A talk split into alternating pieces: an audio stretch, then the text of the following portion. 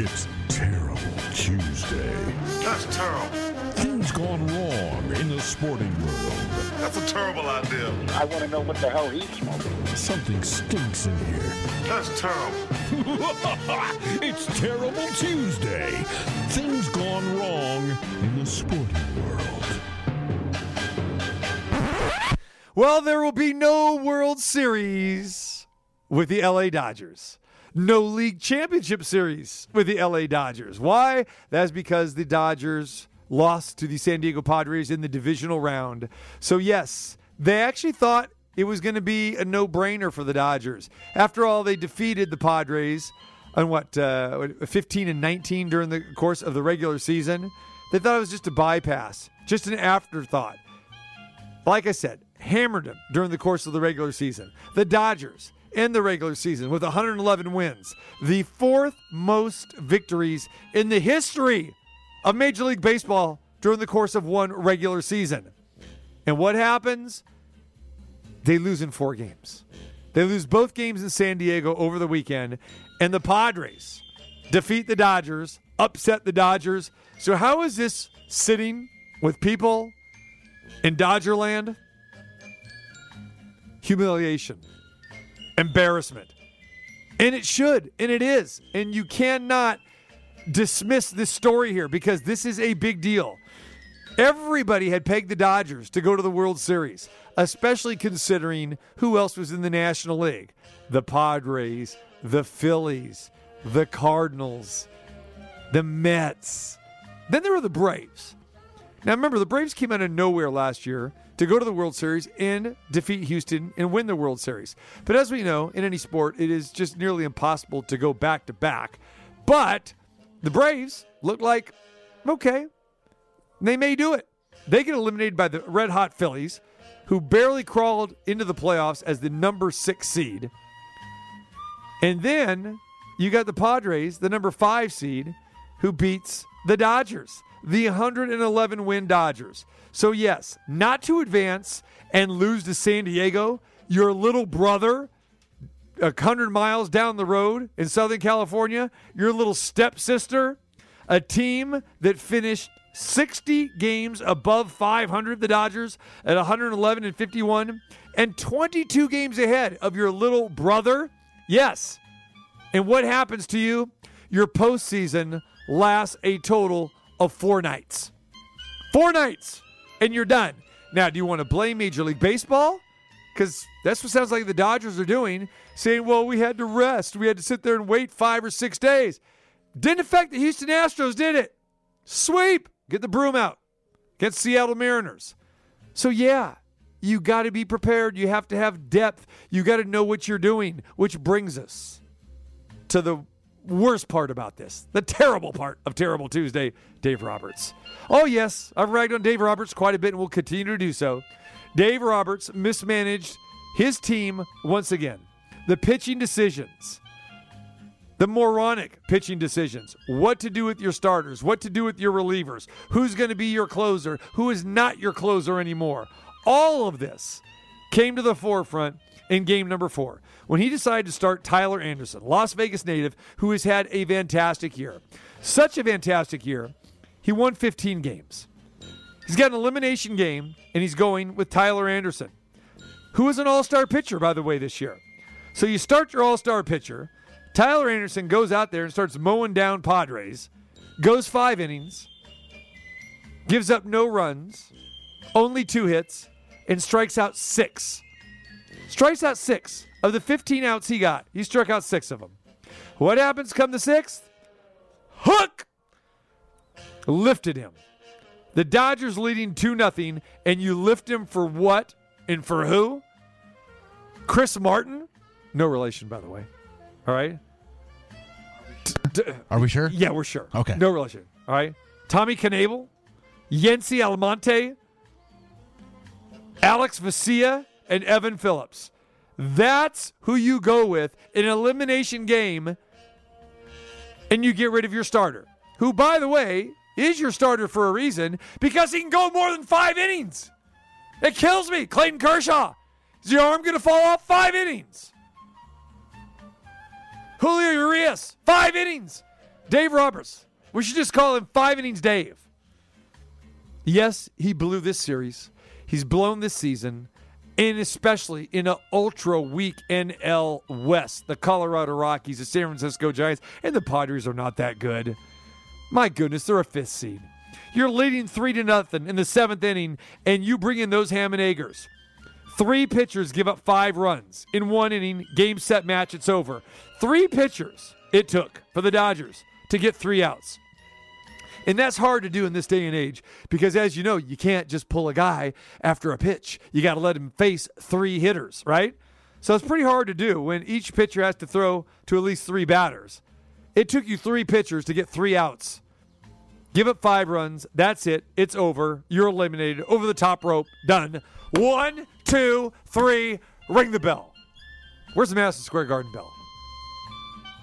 I love that bell. Not the Arco Arena bell in Sacramento. You sound like this. Like this. Here it is. That was the Arco Arena bell. so Dave Roberts blowing it again. Biggest disappointment in Dodgers history, yes. Embarrassment, yes. Clueless, yes. No excuse for losing this series this way. No excuse. None. In the ever changing culture of hiring and firing, which is the norm as we know, why is Dave Roberts still there? And it's funny because there were rumblings yesterday, briefly, like, oh, uh, well, Dodgers made an announcement that Dave Roberts will retain his job. Well, that should be on the table because this is what we we see, and this isn't the first time. The Dodgers were gifted a World Series in 2020, right? 60 game season, pandemic shortened. That's it. But other opportunities they had, they failed miserably when clearly they had the best roster, they had the best pitching, the best offense, and the highest payroll. Yes, they choked again because you have a manager that is totally clueless. And again, we talk about it time and time again because this is the norm with the Dodgers regime with Dave Roberts in charge. Regular season records don't mean a thing. It's the eye test. And the eye test tells you this guy can't manage. Doesn't matter how many regular seasons wins you get. You got Mookie Betts, Trea Turner, Freddie Freeman at the top of your lineup. Guys like Justin Turner, Max Muncy. You're loaded. Cody Bellinger, who used to hit in the top half of your lineup, is hitting ninth because he's having a, a down year, but still capable. Rock solid disappointment for the Dodgers because you have a clueless manager. He manages for the future. He manages for the next game. He manages for the next series. I'm going to save my arms. And then let's get to the bullpen. Who's your closer? Got rid of Kenley Jansen. So who's your closer? K- Craig Kimbrel? Mr. Miyagi? And then you say, you know what, towards the end of the season? Now you're not a closer anymore. Get out of here. What? Dodgers deserve all of this. The Dodgers could be great. They could have a dynasty if they had the right manager. If they had an experienced manager, it definitely is not Dave Roberts. You manage for the future, you're not playing in the postseason. The future is over, and it's done for the team that had the fourth most wins in the history of Major League Baseball. Ladies and gentlemen, that brings us to our next ham and egger, Aaron Boone. Not Herman Boone from Remember the Titans. Denzel was fantastic, wasn't he? As Herman Boone. Aaron Boone. Oh, how quickly the narrative has changed in New York. Yeah, they're going to probably win today. But still, best record of the All Star break. And then what happens? Well, after the All Star break, the warts really start to show, don't they, huh? I really hate that term. I don't know why I used it, but then it's true because you're seeing the Yankees are not the same Yankees. The losses started piling up after the All Star break. Injuries happen. And then, of course, the pitching. Yes, Aaron Boone has cost his team and will again cost his team, just like Dave Roberts cost his, just like Scott Servais cost his, even though they were going to lose anyway. But mismanaging your pitching staff, that cannot go unnoticed, especially for fandemonium like you have with the Dodgers and the Yankees and those two franchises. Aaron Boone will cost you again with these bonehead managerial moves. You've you've seen him with Aroldis Chapman. Pay him a ton of money. Let's bring him back. Let's make him our closer. He falters. All right. Michael King got injured. It's too bad because that guy was phenomenal. And then you bring in Clay Holmes. Clay Hammenager Holmes. This guy did nothing in Pittsburgh. And you're going to make him your closer? Terrible. Awful. Atrocious. And then Chapman,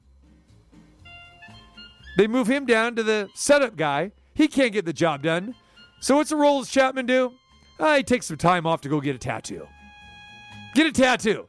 How good has he been since the tattoo parlor incident? Nothing. Takes time off to go get a tattoo. Now, Aaron Boone says, Get out of here. See you later. Gone. Yankees bullpen is a mess. Starting pitching is pretty much a mess as well, too. Do I expect them to beat the Astros? Of course I don't. Could they? If Aaron Judge goes nuts and Giancarlo Stanton finds a stroke and Anthony Rizzo, you know, goes back to 2016 post, uh, you know, Cubs magic, maybe, but it won't be because of the pitching. So, yes, Aaron Boone, Dave Roberts, definitely our ham and egg sandwich on a Tuesday. Question for you. Yes. So Chapman, Yes. he's playoff gone or just that series gone? Can they bring him back for Houston? Yeah, every series you can set your playoff roster. Okay. He can. I, I hope they do. I welcome him back. I mean, yeah. Yeah, yeah. You, uh, pitching at Minute Maid Park for Roldis Chapman. Oh, beautiful. Yeah, but yeah, they can. Yeah, Okay. so that's it. And we saw the uh, Philadelphia Phillies make the move, bring Dave Ro- uh, David Robertson back uh, to bolster their bullpen. This is kind of a shambles too. Speaking of that, the NLCS, Philadelphia and San Diego, the two lowest seeded teams meet with a chance to go to the World Series. Two teams that underperformed all season long until rallying late in the season. They each had to win two road series. Remember the the wild card goofiness where none of them had home games, but they won despite that. And then San Diego now has home field advantage because they had 89 wins. The Phillies had 87. And if you go back to the final month of the season, it looked like neither one of these teams were going to make the, the playoffs. And you look at Philadelphia was actually ahead of the Padres. Padres looked like they were done. But what happened? Last 29 games, San Diego won 11 of 19. Phillies, in their last 27 games of the regular season, won only seven. Seven of 20. And what happened? Final weekend of the season, the Padres bypassed the Phillies, and now it comes back to haunt Philly as San Diego will now host. It's the five seed against the six seed, and that series starts tonight. So no Dodgers, no Braves. So my question is, how many people really want to watch the Phillies and the Padres? How many people really want to see this? What what are the hot button topics or what's the must see TV here? Okay? Bryce Harper versus Manny Machado. Now, why do we look uh, at, at both these names? Because going back three years ago, that was what the free agent race was. Remember in the winter was a couple years ago. Remember that where it's like, who's going to get the more money? Is it going to be Harper? Is it going to be Machado? And then owners started saying, well, we really don't want to, you know, hand over the farm or the bank to to either one of these guys. But they did. Then you had the Tatis Jr. situation, which was real ugly, embarrassment for San Diego. Machado is not a guy you like to root for, and Bryce Harper is, even though he's from Vegas, people really don't care for Bryce Harper. So you don't really don't have a, a national presence here. You don't have two big national fan bases. You got two local fan bases, and the Padre fan base is very, very small. And the Phillies, yeah, you go back. Remember, this is the first time they've been in the playoffs for 11 seasons, back to 2011. Passionate fan base, very passionate, but it's not national. I mean, they're going to pack Philly just like they did in the last round against Atlanta, and th- those crowds are going to be awesome. But is it must see TV? I'm predicting the ratings are not going to be very good for this series. I'm thinking not as well because this series Mm. will be insane. Yes. This will take it all. and it will get prime time. The Yes. Yankees and the Astros are going to get the prime time viewing, so you're going to get a lot of afternoon games on, when they play both in the same day. And who knows what's going to happen when you know you're Houston? You're fine because you got great weather, you got the roof, no problem. But you're going to have more rain delays and maybe lost games when you go to New York. We see it every year.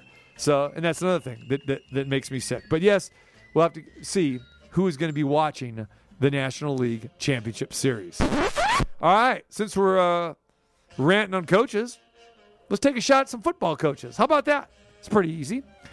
This might surprise you. Nick Saban. Nick Saban. Alabama loses to Tennessee 52 to 49. How much of this blame is on Nick, Saban? Quite a bit. Game is tied at 49. Final minute, and Alabama is in control of this game, and they're ready to win the game. That's right. The game is tied at 49. Bryce Young, your Heisman Trophy winning quarterback, having a fantastic day, just shredding the Tennessee defense up and down the field there in Knoxville. He's calm, he's cool, he's collected. He's driving his team down for the game winning score. Undefeated Alabama looks like it will continue. They're not going to cover the spread, but they're going to win this game. They take over at their own 20 on the final drive with a couple minutes to go. Game's tied. They're moving the ball downfield. They get down to the 32 yard line. All right? First down, first down, get down to the 32 with plenty of time. Right about a minute, a little over a minute to go. What do we have? Incomplete pass, incomplete pass, incomplete pass. First down, second down, third down, incomplete passes. You settle for a 50 yard field goal on the road. What happens? You miss the field goal. Now, Tennessee gets the ball back in great field position. Tennessee has 21 seconds on the clock. You have an 18 yard completion for a first down, stops the clock, move the chains. 27 yard completion, clock looks like it runs out. They put one second back on the clock. Enough time to get the field goal kicker out there for Tennessee. It's down, it's up, it's good. Game over, upset. And we played the clip on yesterday's show.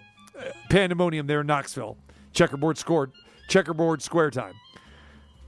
You're Nick Saban. You get the blame for this. You have a dynamic running game, and you are shredding the Tennessee defense from a running game perspective as well as passing. Mix in the run, you're killing the clock. You don't want to give Tennessee the ball back, especially this new revised Josh Heupel Tennessee offense that shredded your defense, Nick Saban. So you want to massage the clock, run some some clock, some time down, and run the ball, and you'll probably get five, six, seven yards of carry, and you're not going to end up with three incomplete passes, and you're not going to end up with a 50 yard field goal, maybe a 40 yard field goal. Heaven forbid, maybe a 29 or a 33 yard field goal.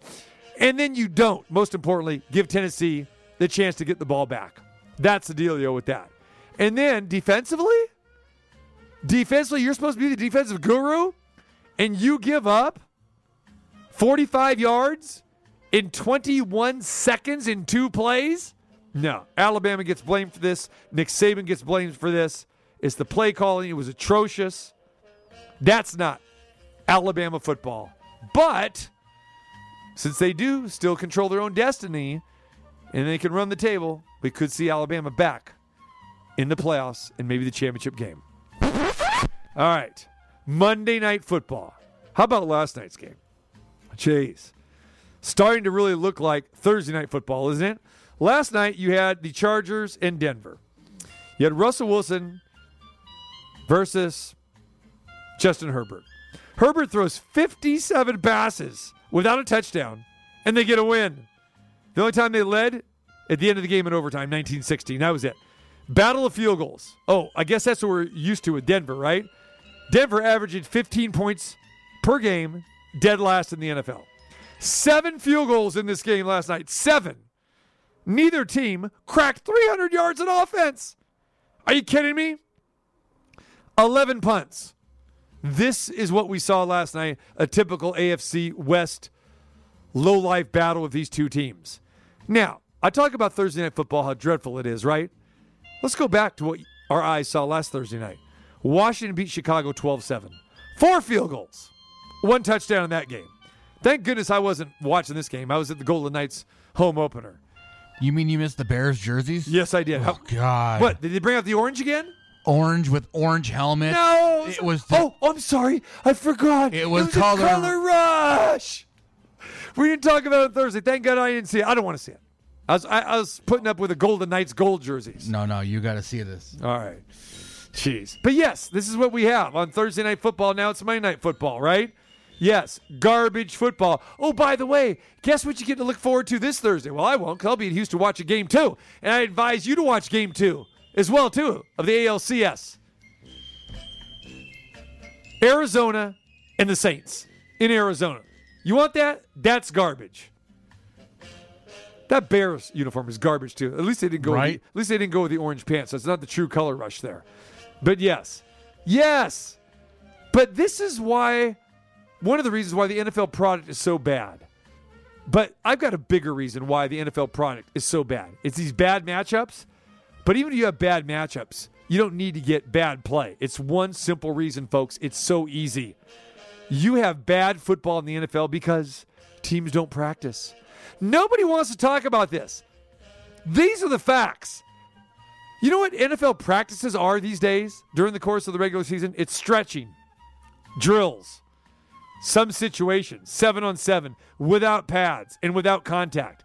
It has turned into sloppy play and more injuries because they don't practice and they don't practice right.